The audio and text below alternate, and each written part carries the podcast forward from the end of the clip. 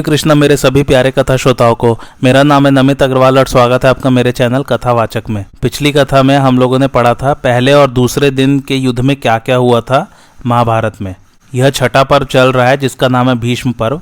और तीसरे दिन का युद्ध भी आरंभ हो चुका है। आइए आज की कथा आरंभ करते हैं। धृतराज ने पूछा, संजय, जब मेरे दुखी पुत्र ने उकसाकर भीष्म को क्रोध दिलाया और उन्होंने भयंकर युद्ध की प्रतिज्ञा कर ली, तब भीष्म जी ने पांडवों के साथ और पांचाल वीरों ने भीष्म जी के साथ किस प्रकार युद्ध किया? संजय कहने लगे, उस दिन जब दिन का प्रथम भाग बीत गया और सूर्य नारायण पश्चिम दिशा की ओर जाने लगे तथा विजयी पांडव अपनी विजय की खुशी मना रहे थे, उसी समय पितामह भीष्म जी तेज चलने वाले घोड़ों से जुते हुए रथ पर बैठकर पांडव सेना की ओर बढ़े। उनके साथ में बहुत बड़ी सेना थी और आपके पुत्र सब ओर से घेर कर उनकी रक्षा कर रहे थे। उस समय हम लोगों में और पांडवों में रोमांचकारी संग्राम छिड़ गया। थोड़ी ही देर में योद्धाओं के हज़ारों मस्तक और हाथ कट कट कर ज़मीन पर गिरने और तड़पने लगे। कितनों ही के सर तो कटकर गिर गए, मगर धड़ धनुष बाढ़ लिए खड़े ही रह गए। खून की नदी बह चली। वैसा न कभी देखा गया और न सुना ही गया है। उस समय भीष्म जी अपने धनुष को मंडलाकार करके विषधर सर्पों के समान बाढ़ बरसा रहे थे। रणभूमि में वे इतनी शीघ्रता से सब और विचर रहे थे कि पांडव उन्हें हज़ारों रूपों में देखने लगे। मानो भीष्म ने माया से अपने अनेकों रूप बना लिए हों। जिन लोगों ने उन्हें पूर्व में देखा, उन्होंने ही उसी समय आँख फेरते ही पश्चिम में भी देखा। एक ही क्षण में वे उत्तर और दक्षिण में भी दिखाई पड़े। इस प्रकार उस युद्ध में सर्वत्र वे ही वे दिखाई देने लगे। पांडवों में से कोई भीष्म जी को नहीं देख पाता था। उनके धनुष से छूटे हुए असंख्य बाढ़ ही दिखाई देते थे। लोगों में हाहाकार मच गया। भीष्म जी वहाँ अमानव रूप से विचर रहे थे। उनके पास हज़ारों राजा अपने विनाश के लिए उसी प्रकार आते थे, जैसे आग के पास पतिंगे। उनका एक भी वार खाली नहीं जाता। जाता था। इस प्रकार अतुल पराक्रमी भीष्म जी की मार खाकर युधिष्ठर की सेना हज़ारों टुकड़ों में बट गई। उनकी बाढ़ वर्षा से पीड़ित होकर वह काप उठे और इस तरह उसमें भगदड़ मची कि दो आदमी भी एक साथ नहीं भाग सके। इस युद्ध में दैववश पिता ने पुत्र को और पुत्र ने पिता को मार डाला तथा मित्र मित्र के हाथ से मारा गया। पांडवों के सैनिक अपने कवच उतारकर बाल खोले हुए रणभूमि से भागते दिखाई देने लगे। पांडव सेना को इस प्रकार बिखरी देख भगवान श्री कृष्ण ने रथ को रोककर अर्जुन से कहा, पार्थ, जिसके लिए तुम्हारी बहुत दिनों से अभिलाषा थी वह समय अब आ गया है। अब जोरदार प्रहार करो, नहीं तो मुहवश प्राणों से हाथ धो बैठोगे। पहले तुमने जो राजाओं के समाज में कहा था कि दुर्योधन की सेना के भीष्म द्रोण आदि जो कोई भी वीर मुझसे युद्ध करने आएँगे, उन सबको मार डालूँगा। अब उस प्रतिज्ञा को सच्ची करके दिखाओ। अर्जुन, देखो तो अपनी सेना किस तरह तितर बितर हो गई है और ये राजा लोग काल के समान भीष्म जी को देखकर ऐसे भाग रहे हैं जैसे सिंह के डर से छोटे छोटे जंगली जीव भागते हों। श्री कृष्ण के ऐसा कहने पर अर्जुन बोले अच्छा अब आप घोड़ों को हाके और इस सैन्य सागर के बीच से होकर भीष्म जी के पास रथ ले चलिए, मैं अभी उन्हें युद्ध में मार गिराता हूँ। तब माधव ने घोड़ों को हाक दिया और जहाँ भीष्म जी का रथ खड़ा था, उधर ही बढ़ने लगे। अर्जुन को भीष्म जी के साथ युद्ध करने के लिए तैयार देख युधिष्ठिर की भागी हुई सेना लौट आई। अर्जुन को आते देख भीष्म जी ने सिहनात किया और उनके रथ पर बाड़ों की झड़ी लगा दी। एक ही क्षण में अर्जुन का रथ घोड़ों और सारथी के साथ बाड़ों से छिप गया, दिखाई नहीं देता था। परंतु भगवान श्री कृष्ण तो बड़े धैर्यवान थे, वे जरा भी विचलित नहीं हुए, घोड़ों को बराबर आगे बढ़ाए ही चले गए। इसी समय अर्जुन ने अपना दिव्य धनुष उठाया और तीन बाड़ों से भीष्म जी का धनुष काटकर गिरा दिया। भीष्म जी ने पलक मारते ही दूसरा महाधनुष लेकर उसकी प्रत्यंचा चढ़ा ली, किंतु उसे भी उन्होंने जो ही खींचा, अर्जुन ने काट दिया। अर्जुन की यह फूर्ति देखकर भीष्म ने उनकी प्रशंसा करते हुए कहा, महाभाव, तुमने खूब किया, यह महान पराक्रम तुम्हारे ही योग्य है। बेटा, मैं तुम पर बहुत प्रसन्न हूँ, करो मेरे साथ युद्ध। इस प्रकार पार्थ की बड़ाई करके दूसरा महान धनुष हाथ में ले, वे उनके रथ पर बाड़ों की वर्षा करने लगे। भगवान श्री कृष्ण ने भी अपने अश्व संचालन की पूरी प्रवीणता दिखाई। वे रथ को शीघ्रता पूर्वक मंडलाकार चलाते हुए भीष्म के बाड़ों को प्राय विफल कर देते थे। यह देख भीष्म ने तीखे बाड़ों से श्रीकृष्ण और अर्जुन को खूब घायल किया। फिर उनके आगे से द्रोण विकट जयद्रथ भूरिश्रवा कृतवर्मा, कृपाचार्य, श्रुतायु, अंबष्टपति, विंद, अनुविंद और सुदक्षिण आदि वीर तथा प्राच्य सौवीर, बसाती शुद्रक और मालवे देशीय योद्धा तुरंत ही अर्जुन पर चढ़ा है। वे हज़ारों घोड़े पैदल रथ और हाथियों के झुंड से घिर गए।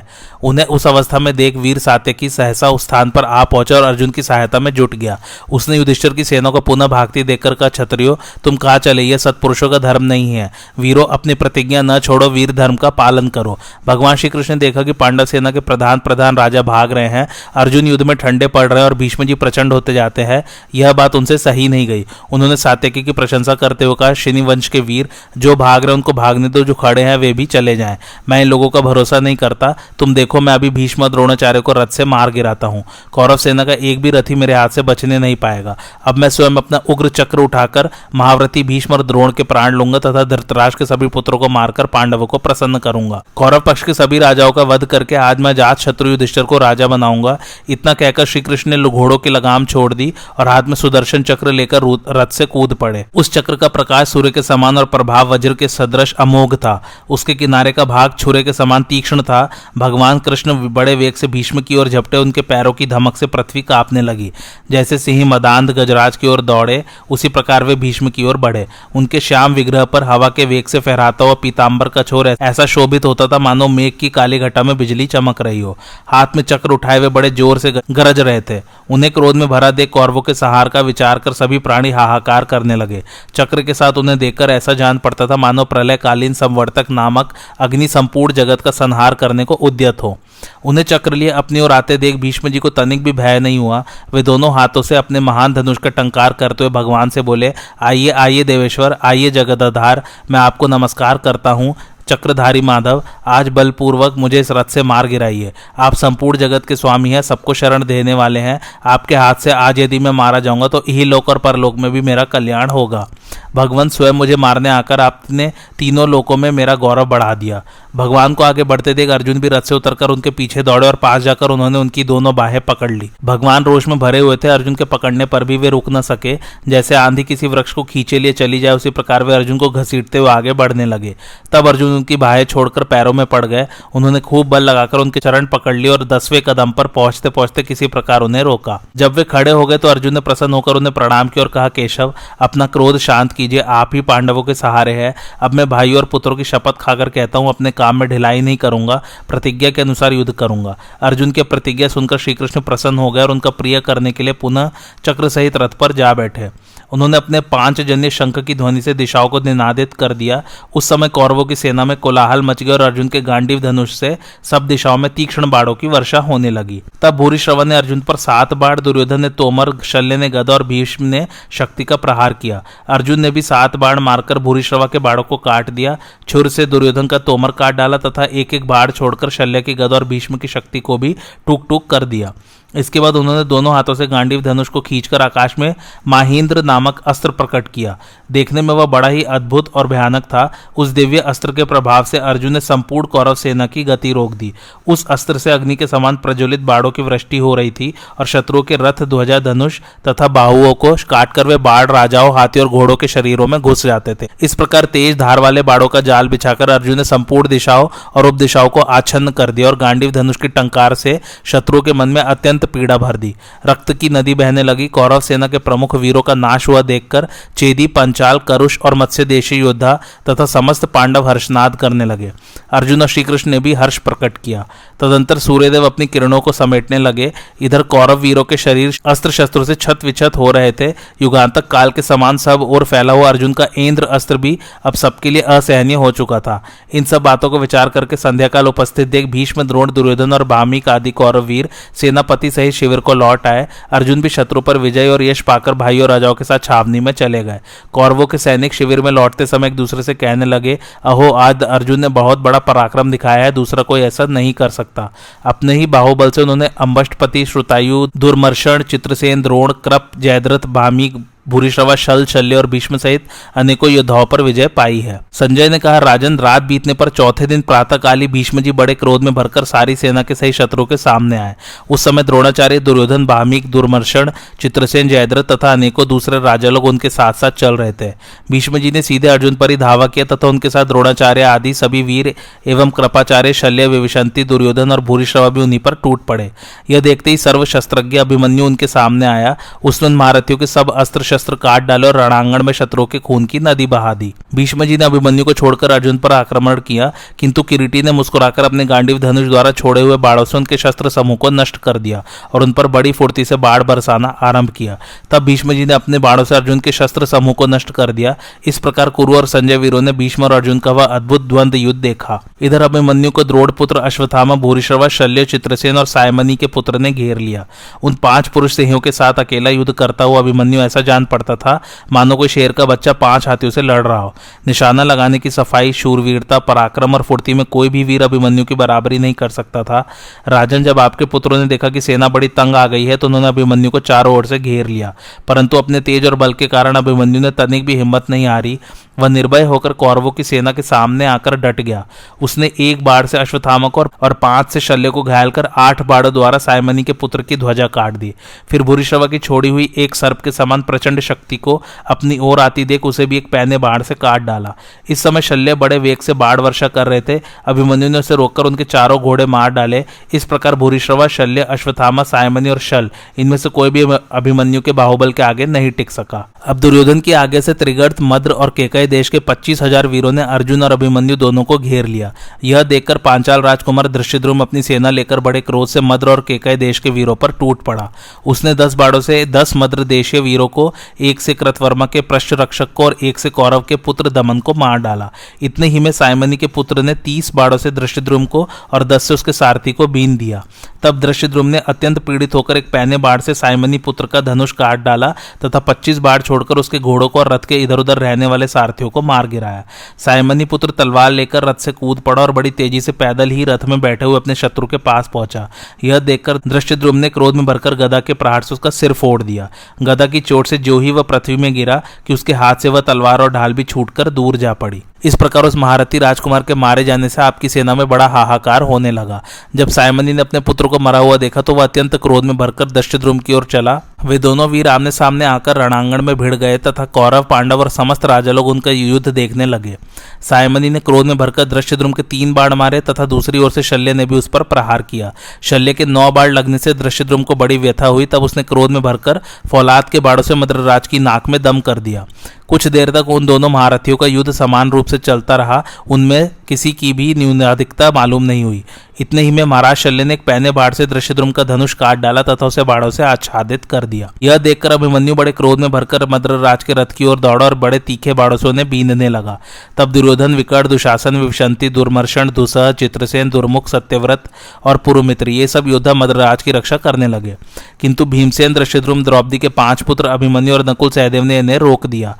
ये सब वीर बड़े उत्साह से आपस में युद्ध करने लगे। इन दोनों पक्षों के दस दस रथियों का भयंकर युद्ध आरंभ होने पर उसे आपके और पांडवों के पक्ष के दूसरे रथी दर्शकों की तरह देखने लगे। दुर्योधन ने अत्यंत क्रोध में भरकर चार तीखे बाड़ों से दृश्यद्रुम को बीन दिया तथा दुर्मर्षण ने बीस, चित्रसेन ने पाँच, दुर्मुख ने नौ दुसह ने सात विविशंति ने पाँच और दुशासन ने तीन बार छोड़कर उसे घायल किया। तब दृश्यद्रुम ने भी अपने हाथ की सफ़ाई दिखाते हुए उनमें से प्रत्येक को पच्चीस पच्चीस बाढ़ मारे तथा अभिमन्यु ने दस दस बाढ़ों से सत्यव्रत और पूर्व मित्र को बीन दिया। नकुल और सहदेव ने अचरत से दिखाते हुए अपने मामा शल्य पर तीखे तीखे बाढ़ चलाए। तब शल्य ने भी अपने भांजों पर अनेकों बाढ़ छोड़े, किंतु माद्री कुमार नकुल और सहदेव बाढ़ों से बिल्कुल ढक जाने पर भी अपने स्थान से तिल भर नहीं डिगे। भीमसेन ने जब दुर्योधन को अपने सामने देखा तो सारे झगड़े का अंत कर देने के लिए गदा उठाई। भीमसेन को गदा धारण किए देख आपके सब पुत्र डरकर भाग गए। तब दुर्योधन ने क्रोध में भरकर मगध राज को उसकी दस हज़ार गजारोही सेना के सहित आगे करके भीमसेन पर धावा किया। बस भीमसेन रथ से कूदकर अपनी गदा से हाथियों को कुचलते हुए रण क्षेत्र में विचरने लगे। उस समय भीमसेन की दिल को दहलाने वाली दहाड़ सुनकर सब हाथी शून्य से हो गए। तब द्रौपदी के पुत्र अभिमन्यु नकुल सहदेव और दृश्यद्रुम ये पांडव पक्ष के वीर भीमसेन की पीछे से रक्षा करते हुए अपने पहने बाणों से मागधी सेना के गजारोही वीरों के सिर काटने लगे। यह देखकर मगध राज अपने एरावत के समान विशाल के हाथी को अभिमन्यु के रथ की ओर पेल दिया, किंतु वीर अभिमन्यु ने एक ही बाढ़ में उस हाथी का काम तमाम कर दिया और एक ही बाढ़ से वाहनहीन मगधराज का सिर उड़ा दिया। भीमसेन भी उस गजारोही सेना में घूम घूम कर हाथियों को मारने लगे। उस समय हमने भीमसेन के एक एक प्रहार से ही हाथियों को लोटपोट होते देखा था। क्रोधातुर भीमसेन की चोट खाकर वे हाथी भय से उधर उधर भागकर आपकी ही सेना को रौंदे डालते थे। उस समय अपनी गदा को सब और घुमाते भीमसेन ऐसे जान पड़ते थे, मानो साक्षात शंकर ही रणांगण में नृत्य कर रहे हो। इसी समय हज़ारों रथियों के सहित आपके पुत्र नंदक ने अत्यंत कोपित होकर भीमसेन पर आक्रमण किया। उसने भीमसेन पर छह बाढ़ छोड़े तथा दूसरी ओर से दुर्योधन ने नौ बाढ़ से उनके वक्ष स्थल पर वार किया। तब महाभाव भीम अपने रथ पर चढ़ गए और अपने सारथी विशोक से बोले, देखो, ये महारथी धृतराष्ट्रपुत्र मेरे प्राणों के ग्राहक होकर आए हैं, सो मैं तुम्हारे सामने सामने इनका सफाया कर दूँगा। इसलिए तुम सावधानी से मेरे घोड़ों को इनके सामने ले चलो। सारथी से ऐसा कहकर उन्होंने तीन बाढ़ नंदक की छाती में मारे। इधर दुर्योधन ने भी साठ बाड़ों से भीमसेन को और तीन से उनके सारथी को घायल कर दिया। फिर तीन पहने बाढ़ छोड़कर उसने हँसते हँसते उनका धनुष भी काट डाला। तब भीमसेन ने एक दूसरा दिव्य धनुष लिया और उस पर एक तीखा बाढ़ चढ़ाकर उससे दुर्योधन का धनुष काट डाला। दुर्योधन ने भी तुरंत ही एक दूसरा धनुष लिया और उससे एक भयंकर बाढ़ छोड़कर भीमसेन की छाती पर चोट की।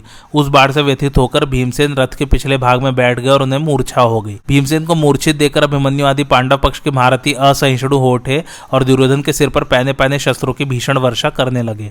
इतने ही में भीमसेन को चेत हो गया उन्होंने दुर्योधन पर पहले तीन और फिर पाँच बाढ़ छोड़े। इसके बाद पच्चीस बाढ़ राजा शल्य को मारे, उनसे घायल होकर मद्रराज मैदान छोड़कर चले गए। तब आपके चौदह पुत्र सेनापति सुषेण जलसंद सुलोचन, उग्र, भीमरथ भीम, वीरबाहु, अलोलूप, दुर्मुख, दुष्प्रदर्श, विवित्सु, विकट और सम भीमसेन के ऊपर चढ़ा है। उनके नेत्र क्रोध से लाल हो रहे थे, उन्होंने एक साथ ही बहुत से बाढ़ छोड़कर भीमसेन को घायल कर दिया। आपके पुत्रों को अपने सामने देखकर महाबली भीमसेन उन पर इस प्रकार टूट पड़े, जैसे भेड़िया पशुओं पर टूटता है। फिर उन्होंने गरुड़ के समान लपक कर एक पहने बाढ़ से सेनापति का सिर काट डाला, तीन बाढ़ों से जलसंध को घायल करके यमपुर भेज दिया, सुषेण को मारकर मृत्यु के हवाले कर दिया, उग्र का मुकुट और कुंडलों से विभूषित सिर काटकर पृथ्वी पर गिरा दिया तथा सत्तर बाढ़ों से वीर बाहु को घोड़े, ध्वजा और सारथी के सहित धराशायी कर दिया। इसी तरह उन्होंने भीम, भीमरथ और सुलोचन को भी सब सेनानियों के देखते देखते यमराज के घर भेज दिया। भीमसेन का ऐसा प्रबल पराक्रम देखकर आपके शेष पुत्र डर के मारे उधर उधर भाग गए। तब भीष्म जी ने सब महारथियों से कहा, देखो, यह भीमसेन धृतराज के पुत्र, महारथी पुत्रों को मारे डालता है। अरे, इस इसे फ़ौरन पकड़ लो, देरी मत करो। भीष्म जी का ऐसा आदेश पाकर कौरव पक्ष के सभी सैनिक क्रोध में भरकर महाबली भीमसेन के ऊपर टूट पड़े। उनमें से भगदत्त अपने मदोन्मत हाथी पर चढ़े हुए सहसा भीमसेन के पास पहुँचे। वहाँ पहुँचते ही उन्होंने बाड़ों की वर्षा करके भीमसेन को बिल्कुल ढक दिया। अभिमन्यु आदि वीर यह सब नहीं देख सके। उन्होंने भी बाढ़ बरसाकर भगदत्त को चारों ओर से आच्छादित कर दिया और उनके हाथी को घायल कर डाला। किंतु भगदत्त के हाकने पर वह हाथी उन महारथियों के ऊपर ऐसे वेग से दौड़ा, मानो काल से प्रेरित यमराज ही हो। उसके उस भीषण रूप को देखकर सब महारथियों का साहस ठंडा पड़ गया और उन्हें वह असहनीय सा जान पड़ा। इसी समय भगदत्त ने क्रोध में भरकर एक बाढ़ भीमसेन की छाती में मारा। उससे घायल होकर भीमसेन अचेत से होकर अपने रथ की ध्वजा के झंडे का सहारा लेकर बैठ गए। यह देखकर महाप्रतापी भगदत्त बड़े ज़ोर से सिहनात करने लगे। भीमसेन को ऐसी स्थिति में देखकर घटोत्कच को बड़ा क्रोध हुआ और वह वहीं अंतर्धान हो गया। फिर उसने ऐसी भीषण माया फैलाई जिसे देखकर कच्चे पक्के लोगों का तो हृदय बैठ गया। आधे ही क्षण में वह बड़ा भयंकर रूप धारण करके अपनी ही माया से रचे हुए रावत हाथी पर चढ़कर प्रकट हुआ। उसने भगदत्त को उनके हाथी सहित मार डालने के विचार से उन पर अपना हाथी छोड़ दिया। वह चतुर्दंत गजराज भगदत्त के हाथी को बहुत पीड़ित करने लगा, जिससे कि वह अत्यंत आतुर होकर वज्रपात के समान बड़े ज़ोर से चिंगाड़ने लगा।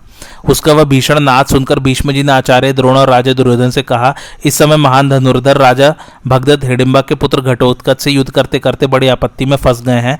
इसी से पांडवों की हर्षध्वनि और अत्यंत डरे हुए हाथी का रोदन शब्द सुनाई दे रहा है। इसलिए चलो, हम सब राजा भगदत्त की रक्षा करने के लिए चले। यदि उनकी रक्षा न की गई तो वे बहुत जल्द प्राण त्याग देंगे। देखो, वहाँ बड़ा ही भीषण और रोमांचकारी संग्राम हो रहा है। अतः वीरो, शीघ्रता करो, देरी मत करो, आओ, अभी वहाँ चले। भीष्म जी की बात सुनकर सभी वीर भगदत्त की रक्षा के लिए भीष्म और द्रोण के नेतृत्व में चले। उस सेना को देखकर प्रतापी घटोत्कच बिजली की कड़क के समान बड़े ज़ोर से गरजा। उसकी वह गर्जना सुनकर भीष्म जी ने द्रोणाचार्य से कहा, मुझे समय दुरात्मा घटोत्कच के साथ संग्राम करना अच्छा नहीं जान पड़ता क्योंकि यह बड़ा बल वीर संपन्न है और इसे अन्य वीरों से सहायता भी मिल रही है। इस समय तो वज्रधर इंद्र भी इसे नहीं जीत सकेगा। अतः पांडवों के साथ युद्ध करना ठीक नहीं होगा। बस आज यही युद्ध बंद करने की घोषणा कर दी जाए। अब शत्रु के साथ हमारा कल संग्राम होगा। कौरव लोग घटोत्कच के आतंक से घबराए हुए थे ही, इसलिए भीष्म जी की बात सुनकर उन्होंने युक्ति पूर्वक युद्ध बंद करने की घोषणा कर दी। सायकाल हो रहा था, आज कौरव लोग पांडवों से पराजित होने के कारण लज्जित होकर अपने डेरे पर लौटे। पांडव लोग तो भीमसेन और घटोत्कच को आगे करके प्रसन्नता से शंख ध्वनि के साथ सिहनाद करते हुए अपने शिविर पर आए। किंतु भाइयों का वध होने के कारण राजा दुर्योधन बहुत ही चिंतित और शोकाकुल हो रहा था। राजा धृतराज ने पूछा, संजय, पांडवों का ऐसा पराक्रम सुनकर मुझे बड़ा ही भय और विस्मय हो रहा है। सब ओर से मेरे पुत्रों का ही पराभव हो रहा है। यह सुनकर मुझे बड़ी चिंता होती है कि अब मेरे पक्ष की जीत कैसे होगी। भीम अवश्य ही मेरे सब पुत्रों को मार डालेगा। मुझे ऐसा कोई वीर दिखाई नहीं देता जो संग्राम भूमि में उनकी रक्षा कर सके। सूत, मैं एक बात पूछता हूँ ठीक ठीक बताओ, पांडवों में ऐसी शक्ति कहाँ से आ गई? संजय ने कहा, राजन, आप सावधानी से सुनिए और सुनकर वैसा ही निश्चय कीजिए। इस समय जो कुछ हो रहा है वह किसी भी मंत्र या माया के कारण नहीं है। बात यह है कि महाबली पांडव लोग सर्वदा धर्म में तत्पर रहते हैं और जहाँ धर्म होता है वहीं जय हुआ करती है। इसी से युद्ध में वे अवध्य हो रहे हैं और उन्हीं की जीत भी हो रही है। आपके पुत्र दुष्टचित पाप परायण निष्ठुर और कुकर्मी है, इसलिए वे युद्ध में नष्ट हो रहे हैं। इन्होंने नीच पुरुषों के समान पांडवों के प्रति अनेकों क्रूरताएँ की हैं। अब उन्हें निरंतर किए हुए पाप कर्मों का भयंकर फल प्राप्त होने का समय आया है। इसलिए पुत्रों के साथ अब आप भी उसे भोगिए। अब आप जो मुझसे पांडवों की विजय का कारण पूछते हैं, सो इस विषय में मैंने जैसे सुना है, वह बताता हूँ। उस दिन अपने भाइयों को युद्ध में पराजित हुआ देखकर राजा दुर्योधन ने रात्रि के समय पितामह भीष्म जी से पूछा, दादाजी, मैं समझता हूँ कि आप द्रोणाचार्य शल्य कृपाचार्य अश्वत्थामा, कृतवर्मा, सुदक्षिण, भूरिश्रवा, विकर्ण और भगदत्त आदि महारथी तीनों लोगों के साथ संग्राम करने में समर्थ है। किंतु आप सब मिलकर भी पांडवों के पराक्रम के सामने नहीं टिक पाते। यह देखकर मुझे बड़ा संदेह हो रहा है। कृपया बताइए, पांडवों में ऐसी क्या बात है जिसके कारण वे हमें क्षण क्षण में जीत रहे हैं? भीष्म जी ने कहा, राजन, इन उदार कर्म पांडवों की अवध्यता का एक कारण है, वह मैं तुम्हें बताता हूँ, सुनो। तीनों लोगों में ऐसा कोई भी पुरुष न तो है, न हुआ है और न होगा ही, जो श्री कृष्ण से सुरक्षित इन पांडवों को परास्त कर सके। इस विषय में पवित्र आत्मा मुनियों ने मुझे एक इतिहास सुनाया, वह मैं तुम्हें सुनाता हूँ। पूर्व काल में गंधमादन पर्वत पर समस्त देवता और मुनिगढ़ पितामा ब्रह्मा जी की सेवा में उपस्थित थे। उस समय उन सबके बीच में बैठे हुए ब्रह्मा जी ने आकाश में एक तेजोमय विमान देखा। तब उन्होंने ध्यान द्वारा सब रहस्य जानकर प्रसन्न चित्त से परम पुरुष परमेश्वर को प्रणाम किया। ब्रह्मा जी को खड़े होते देख सब देवता ऋषि भी हाथ जोड़े खड़े होकर वह अद्भुत प्रसंग देखने लगे। जगत सृष्टा ब्रह्मा ने बड़े विधि विधान से भगवान का पूजन किया और इस प्रकार स्तुति करने लगे। प्रभु, आप संपूर्ण विश्व को आच्छादित करने वाले विश्व स्वरूप और विश्व के स्वामी हैं। विश्व में सब और आपकी सेना है। यह विश्व आपका कार्य है। आप सबको अपने वश में रखने वाले हैं। इसलिए आपको विश्वेश्वर और वासुदेव कहते हैं। पृथ्वी देवी आपके चरण है, दिशाएँ बाहू है और द्योलोक मस्तक है। अहंकार आपकी मूर्ति देवता शरीर और चंद्रमा तथा सूर्य नेत्र है। तप और सत्य आपका बल है तथा धर्म और कर्म आपका स्वरूप है। अग्नि आपका तेज, वायु, सांस और जल पसीना है। अश्विनी कुमार आपके कान और सरस्वती देवी आपकी जीवा है। वेद आपकी संस्कार निष्ठा है। यह जगत आप ही के आधार पर टिका हुआ है। आपके ही प्रसाद से पृथ्वी सदा निर्भय रही है इसलिए विशाल लोचन, आप पुनः पृथ्वी पर यदुवंश में अवतार लेकर उसकी कीर्ति बढ़ाइए। प्रभु, धर्म की स्थापना दैत्यों के वध और जगत की रक्षा के लिए हमारी प्रार्थना अवश्य स्वीकार कीजिए। तब दिव्य रूप श्री भगवान ने अत्यंत मधुर और गंभीर वाणी में कहा, तात, तुम्हारी जो इच्छा है, वह मुझे योग बल से मालूम हो गई है, वह पूर्ण होगी। ऐसा कहकर वे वहीं अंतर्धान हो गए। यह देखकर देवता गंधर्व और ऋषियों को बड़ा आश्चर्य और उन्होंने बड़े कौतूहल से ब्रह्मा जी से पूछा, भगवान, आपने जिनकी ऐसे श्रेष्ठ शब्दों में स्तुति की, वे कौन थे? उनके विषय में हमको सुनना चाहते हैं। तब भगवान ब्रह्मा ने मधुर वाणी में कहा, ये स्वयं पर ब्रह्मा थे, जो समस्त भूतों के आत्मा, प्रभु और परम पद स्वरूप है। मैंने संसार के कल्याण के लिए उनसे प्रार्थना की है। आपने जिन दैत्य दानव और राक्षसों का संग्राम में वध किया था, वे समय मनुष्य योनि में उत्पन्न हुए हैं। अतः आप उनके वध के लिए नर के सहित मनुष्य रूप में उत्पन्न हुई है। सो अब वे नर नारायण दोनों ही मनुष्य लोक में जन्म लेंगे, किंतु मूढ़ पुरुष उन्हें पहचान नहीं सकेंगे। भीष्म जी कहते हैं, देवता और ऋषि से ऐसा कहकर श्री ब्रह्मा जी उन्हें विदा करके अपने लोक को चले गए और वे सब स्वर्ग में चले आए। एक बार कुछ पवित्र आत्मा मुनिगढ़ श्री कृष्ण के विषय में चर्चा कर रहे थे उन्हीं के मुख से मैंने यह प्राचीन प्रसंग सुना था। यह सब जानकर भी हमारे लिए श्री कृष्ण वंदनीय और पूजनीय क्यों नहीं है? हमें तो अवश्य इनका पूजन करना चाहिए। मैंने और अनेकों वेद वेता मुनि ने तो तुम्हें बार बार श्री कृष्ण और पांडवों के साथ युद्ध ठानने से रोका था, किंतु मोहवश तुमने इसका कोई तत्व ही नहीं समझा। मैं तुम्हें कोई क्रूर कर्मा राक्षसी समझता हूँ, क्योंकि तुम श्रीकृष्ण और अर्जुन से द्वेष करते हो? भला इन साक्षात नर और नारायण से कोई दूसरा मनुष्य कैसे द्वेष कर सकता है? जहाँ श्री कृष्ण वही धर्म और जहाँ धर्म है, वही जय है। श्री कृष्ण पांडवों की रक्षा करते हैं, इसलिए उन्हीं की जय भी होगी। राजन, ऐसा कहकर पितृव्य भीष्म जी मौन हो गए और दुर्योधन को विदा करके शैया पर लेट गए।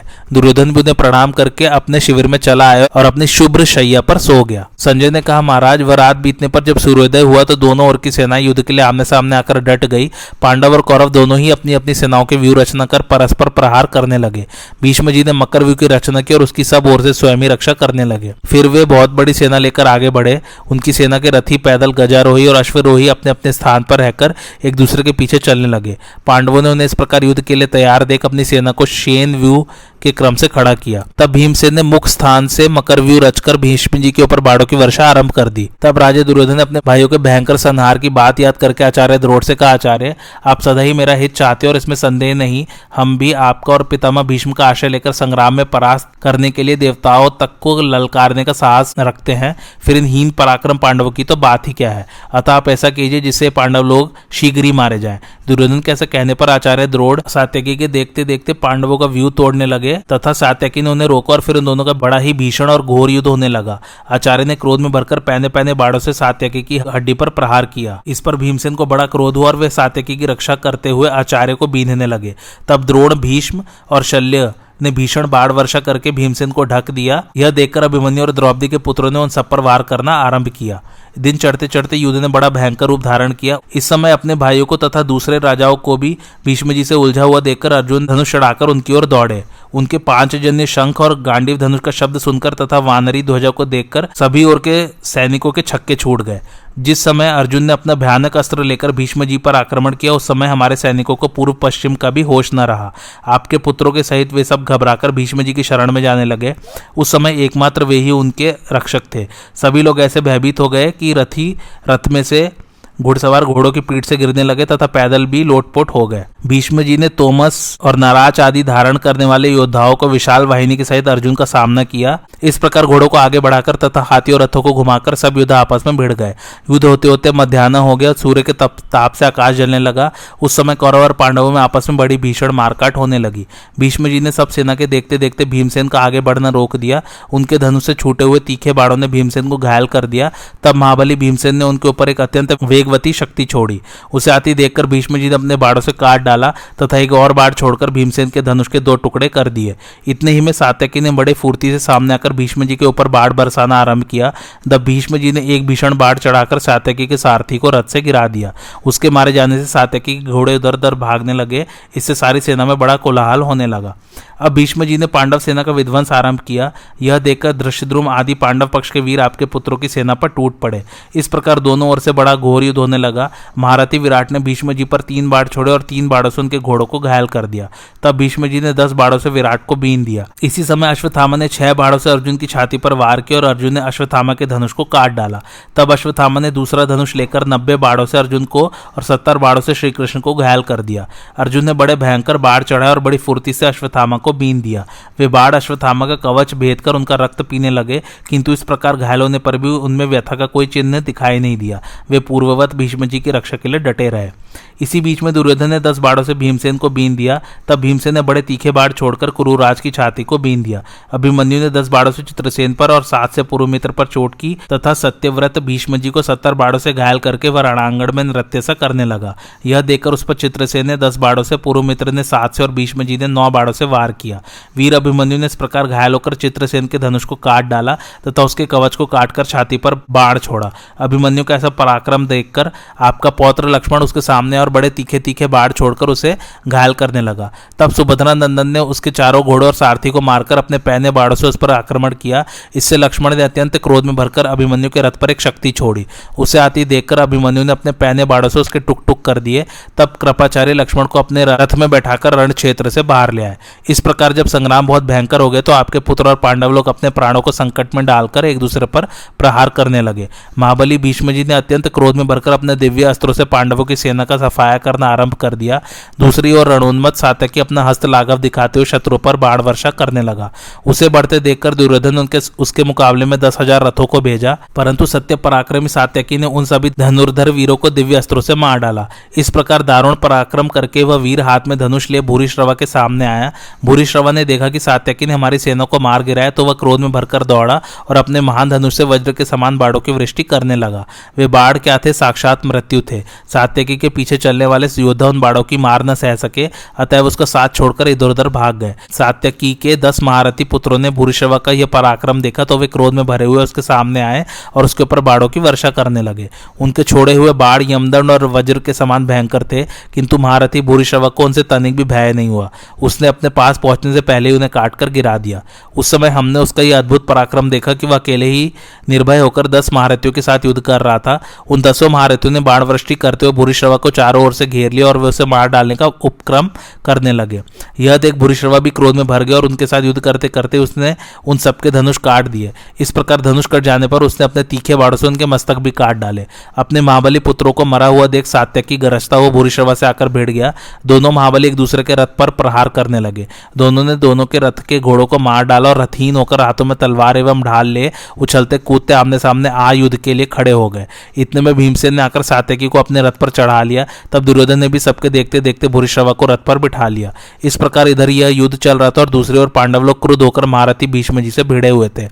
संध्या काल आते आते अर्जुन ने बड़ी तेज़ी के साथ पच्चीस हज़ार महारथियों को मार डाला। वे महारथी दुर्योधन के आगे से पार्थ के प्राण लेने को गए थे, परंतु जैसे अग्नि के पास जाकर पतंगे जल जाते, उसी प्रकार वे अर्जुन के पास जाकर नष्ट हो गए। इसी समय सूर्य अस्त होने लगा, सारी सेना व्याकुल हो रही थी। भीष्म जी के रथ के घोड़े भी थक गए थे, इसलिए उन्होंने सेना को युद्ध बंद करने की आज्ञा दी। अत्यंत घबराई हुई दोनों सेनाएँ अपनी अपनी छावनी में चली गई। संजयों के साथ पांडव और कौरव भी अपने अपने शिविर में जाकर विश्राम करने लगे। संजय ने कहा, राजन, जब कौरव पांडव विश्राम कर चुके और रात्रि व्यतीत हो गई तो पुनः सबके सब युद्ध के लिए निकले। तब राजा युधिष्ठर ने दृश्यद्रुम से कहा महाभाव आज तुम शत्रु का नाश करने के लिए मकर व्यू की रचना करो। उनकी आज्ञा पाकर महारथी दृश्यद्रुम ने समस्त रथियों को व्यूहाकार खड़े होने की आज्ञा दी। राजा द्रुपद और अर्जुन व्यू के शिरोभाग में स्थित हुए, नकुल और सहदेव दोनों नेत्रों के स्थान पर खड़े हुए। महाबली भीमसेन मुख स्थान में थे। अभिमन्यु द्रौपदी के पाँच पुत्र घटोत्कच, सात्यकी और धर्मराज युधिष्ठर, ये व्यू के कंठ भाग में स्थित हुए। बहुत बड़ी सेना के साथ सेनापति विराट और दृश्यद्रुम उसके पृष्ठ भाग में खड़े हुए। के कई देशीय पाँच राजकुमार व्यू के वाम भाग में तथा दृष्केतु और चेकितान दक्षिण भाग में स्थित होकर व्यू की रक्षा कर रहे थे। कुंती भोज और शतानिक पैरों के स्थान में थे। सोमको के साथ शिखंडी और इरावान उस मकर के पुछ भाग में खड़े हुए। इस प्रकार व्यू रचना करके पांडव लोग सूर्योदय के समय कवच आदि से सुसज्जित हो, युद्ध के लिए तैयार हो गए और हाथी, घोड़े, रथ तथा पैदल योद्धाओं के साथ कौरवों के सामने आ डटे। राजन पांडव सेना की व्यू रचना देखकर भीष्म ने उसके मुकाबले में बहुत बड़े क्रौच व्यू का निर्माण किया। उसकी चोच के स्थान पर महान धनुर्धर द्रोणाचार्य सुशोभित हुए। अश्वत्थाम और कृपाचार्य उसके नेत्र स्थान में थे। कंबोज और बामी के साथ कृतवर्मा व्यू के शिरोभाग में स्थित हुआ। शूरसेन और अनेकों राजाओं के साथ दुर्योधन कट्ठ स्थान में थे। मद्र, सौवीर तथा केकुए के साथ प्राग ज्योतिषपुर का राजा छाती के स्थान पर खड़ा हुआ। अपनी सेना से सुशर्मा व्यू के वाम भाग में और दुशार यवन तथा शक देशी योद्धा चुचुपो को साथ लेकर दक्षिण भाग में खड़े हुए। शुतायु शतायु और भूरिशवायु उस व्यू की जंगाओं के स्थान में थे। इस प्रकार व्यू निर्माण हो जाने पर सूर्योदय के पश्चात दोनों सेनाओं में युद्ध आरंभ हो गया। कुंती नंदन भीमसेन ने द्रोणाचार्य की सेना पर धावा किया। द्रोणाचार्य ने देखते ही क्रोध में भर गए और लोहे के बने हुए नौ बाड़ों से उन्होंने भीमसेन के मर्म स्थल में आघात किया। उनकी करारी चोट खाकर भीमसेन ने आचार्य के सारथी को यमलोक भेज दिया। सारथी के मरने पर द्रोणाचार्य ने स्वयं ही घोड़ों की बागडोर संभाली और जैसे आग रुई की ढेरी को जलाती, उसी प्रकार वे पांडव सेना का विध्वंस करने लगे। एक ओर से भीष्म ने भी मारना शुरू किया। उन दोनों की मार पड़ने से संजय और केकय वीर भाग चले। इसी प्रकार भीमसेन तथा अर्जुन ने भी आपकी सेना का संहार आरंभ किया। उनके प्रहार से छत विछत हो कौरव पक्षीय योद्धा मूर्छित होने लगे। दोनों दलों के व्यू टूट गए और उभय पक्ष के योद्धाओं का परस्पर घोल मेल सा हो गया। भीमसेन तीखे बाड़ों से आपकी महासेना का व्यू तोड़कर दुर्योधन के भाइयों के पास जा पहुँचे। यद्यपि भीष्म जी उस सेना की सब ओर से रक्षा कर रहे थे तो भी दुशासन दुर्विश दुसह दुर्मुत जय जयसेन विकर्ण चित्रसेन सुदर्शन चारुचित्र सुवर्मा, दुष्कर्ण और कर्ण आदि आपके महारथी पुत्रों को वहाँ पास ही देखकर वे उस महासेना के भीतर घुस गए तथा हाथी, घोड़े और रथों पर चढ़े हुए कौरव सेना के प्रधान प्रधान वीरों को मार डाला। कौरव उन्हें पकड़ना चाहते थे, उनका यह निश्चय भीमसेन को मालूम हो गया। तब उन्होंने वहाँ उपस्थित हुए आपके पुत्रों को मार डालने का विचार किया। बस उन्होंने गदा उठाई और अपना रथ छोड़ उस महासागर के समान सेना में कूदकर उसका संहार करने लगे। उसी समय दृश्यद्रुम भीमसेन के रथ के पास आ पहुँचा। उसने देखा रथ खाली और केवल भीम का सारथी विशोक वहाँ मौजूद है। दृश्यद्रुम मनी मन बहुत दुखी हुआ, उसकी चेतना लुप्त होने लगी। आँखों से आँसू छलक पड़े और उच्छ्वास लेते उसने गदगद कंठ से पूछा, विशोक, मेरे प्राणों से भी बढ़कर प्रिय भीमसेन कहाँ है? विशोक ने हाथ जोड़कर कहा, मुझे यहाँ ही खड़ा करके वे सैन्य सागर में घुसे हैं। जाते समय इतना ही कहा था, सूत, तुम थोड़ी देर तक घोड़ों को रोककर यहाँ ही मेरी प्रतीक्षा करो। ये लोग जो मेरा वध करने को तैयार है, इन्हें मैं अभी मारे डालता हूँ। तदंतर भीमसेन को संपूर्ण सेना के भीतर गदा लिए दौड़ते देख दृश्यद्रुम को बड़ी प्रसन्नता हुई। उसने विशोक से कहा महाबली भीमसेन मेरे सख और संबंधी है। मेरा उन पर प्रेम और उनका मुझ पर। इसलिए जहाँ वे गए वहाँ ही मैं भी जाता हूँ। यह कहकर दृश्यद्रुम चल दिया और भीमसेन ने गदा से हाथियों को कुचलकर जो मार्ग बना दिया था, उसी से वह भी सेना के भीतर जा घुसा। दृश्यद्रुम ने देखा, जैसे आंधी वृक्षों को तोड़ डालती है, उसी प्रकार भीम भी शत्रु सेना का संहार कर रहे हैं तथा उनकी गदा की चोट से आहत होकर रथी, घुड़सवार, पैदल और हाथी सवार आर्तनाद कर रहे हैं। तत्पश्चात उनके पास पहुंचकर दृश्यद्रुम ने उन्हें अपने रथ पर बिठा लिया और छाती से लगाकर आश्वासन दिया। तब आपके पुत्र दृश्यद्रुम पर बाणों की वर्षा करने लगे। दृश्यद्रुम अद्भुत प्रकार से युद्ध करने वाला था। शत्रु की बाण वर्षा से उसे तनिक भी व्यथा नहीं हुई। उसने सब योद्धाओं को अपने बाणों से बीन डाला। इसके बाद भी आपके पुत्रों को बढ़ते देख महारथी द्रुपद कुमार ने प्रमोहनास्त्र का प्रयोग किया। उसके प्रभाव से वे सभी नरवीर मूर्छित हो गए। द्रोणाचार्य ने जब ये समाचार सुना तो शीघ्र ही उस स्थान पर आए। देखा तो भीमसेन और दृश्यद्रुम शरण में विचार और आपके सभी पुत्र अचेत पड़े हुए हैं। तब आचार्य ने प्रज्ञास्त्र का प्रयोग करके मोहनास्त्र का निवारण किया। इससे उनमें पुनः प्राण शक्ति आ गई और वे महारथी उठकर भीम और दृश्यद्रुम के सामने पुनः युद्ध के लिए जा डटे। इधर राजा युधिष्ठिर ने अपने सैनिकों को बुलाकर कहा, अभिमन्यु, आदि बारह महारथी वीर कवच आदि से सुसज्जित होकर अपनी शक्ति भर प्रयत्न करके भीम और दृश्यद्रुम के पास जाए और उनका समाचार जाने। मेरा मन उनके लिए संदेह में पड़ा हुआ है युधिष्ठिर के आगे सुनकर सभी पराक्रमी योद्धा बहुत अच्छा कहकर चल दिए। उस समय दोपहर हो चुका था। दृष्टकेतु द्रौपदी के पुत्र तथा केकई देशीय वीर अभिमन्यु को आगे करके बड़ी भारी सेना के साथ चले। उन्होंने सूचीमुख नामक व्यू बनाकर कौरव सेना का भेदन किया और भीतर चले गए। कौरव योद्धाओं को भीमसेन और दृश्यद्रुम ने पहले से ही भयभीत तथा मूर्छित कर रखा था, इसलिए वे इन लोगों को रोकने में समर्थ न हुए। भीमसेन और दृष्टिद्रुम ने जब अभिमन्यु आदि वीरों को अपने पास आया देखा तो वे बहुत प्रसन्न हुए और बड़े उत्साह से आपकी सेना का संहार करने लगे। इतने में द्रुपद कुमार ने अपने गुरु द्रोणाचार्य को सहसा वहाँ आते देखा, तब उसे आपके पुत्रों को मारने का विचार त्याग दिया और भीमसेन को केकई के रथ में बिठाकर अस्त्रों के पारगामी द्रोणाचार्य पर धावा किया। उसे अपनी ओर आते देख आचार्य ने एक बाण मारकर उसका धनुष काट दिया और चार बाणों से उसके चारों घोड़ों को मारकर सारथी को भी यमराज के घर बेच दिया। तब महाभाऊ दृश्यद्रुम उस रथ से कूद कर अभिमन्यु के रथ पर जा बैठा। उस समय पांडव सेना काप उठी, आचार्य द्रोण ने अपने तीखे बाड़ों से मारकर उसे शुद्ध कर दिया। दूसरी ओर से महाबली भीष्म जी भी पांडव सेना का संहार करने लगे। संजय ने कहा, तदंतर जब सूर्य देव पर संध्या की लाली छाने लगी तो दुर्योधन ने भीमसेन का वध करने की इच्छा से उन पर धावा किया। अपने पक्के बैरी को आते देख भीमसेन के क्रोध की सीमा न रही, वे दुर्योधन से कहने लगे, आज मुझे वह अवसर मिला है जिसकी बहुत वर्षों से प्रतीक्षा कर रहा था। यदि तू युद्ध छोड़कर भाग नहीं गया तो अवश्य ही समय तेरा वध कर डालूँगा। माता कुंती को जो कष्ट उठाने पड़े हैं, हम लोगों ने जो वनवास भोगा है तथा द्रौपदी को जो अपमान का दुख सहना पड़ा है, उन सब का बदला आज तुझे मारकर चुका लूँगा। यह कहकर भीमसेन ने धनुष चढ़ाया और दुर्योधन पर जलती हुई अग्नि की शिखा के समान छब्बीस बाढ़ छोड़े। फिर दो बाढ़ों से उसका धनुष काट दिया, दो से उसके सारथी को मार डाला, चार बाढ़ों से चारों घोड़ों को यमलोक भेज दिया और दो बाढ़ों से छत्र तथा छह से ध्वजों को काट डाला।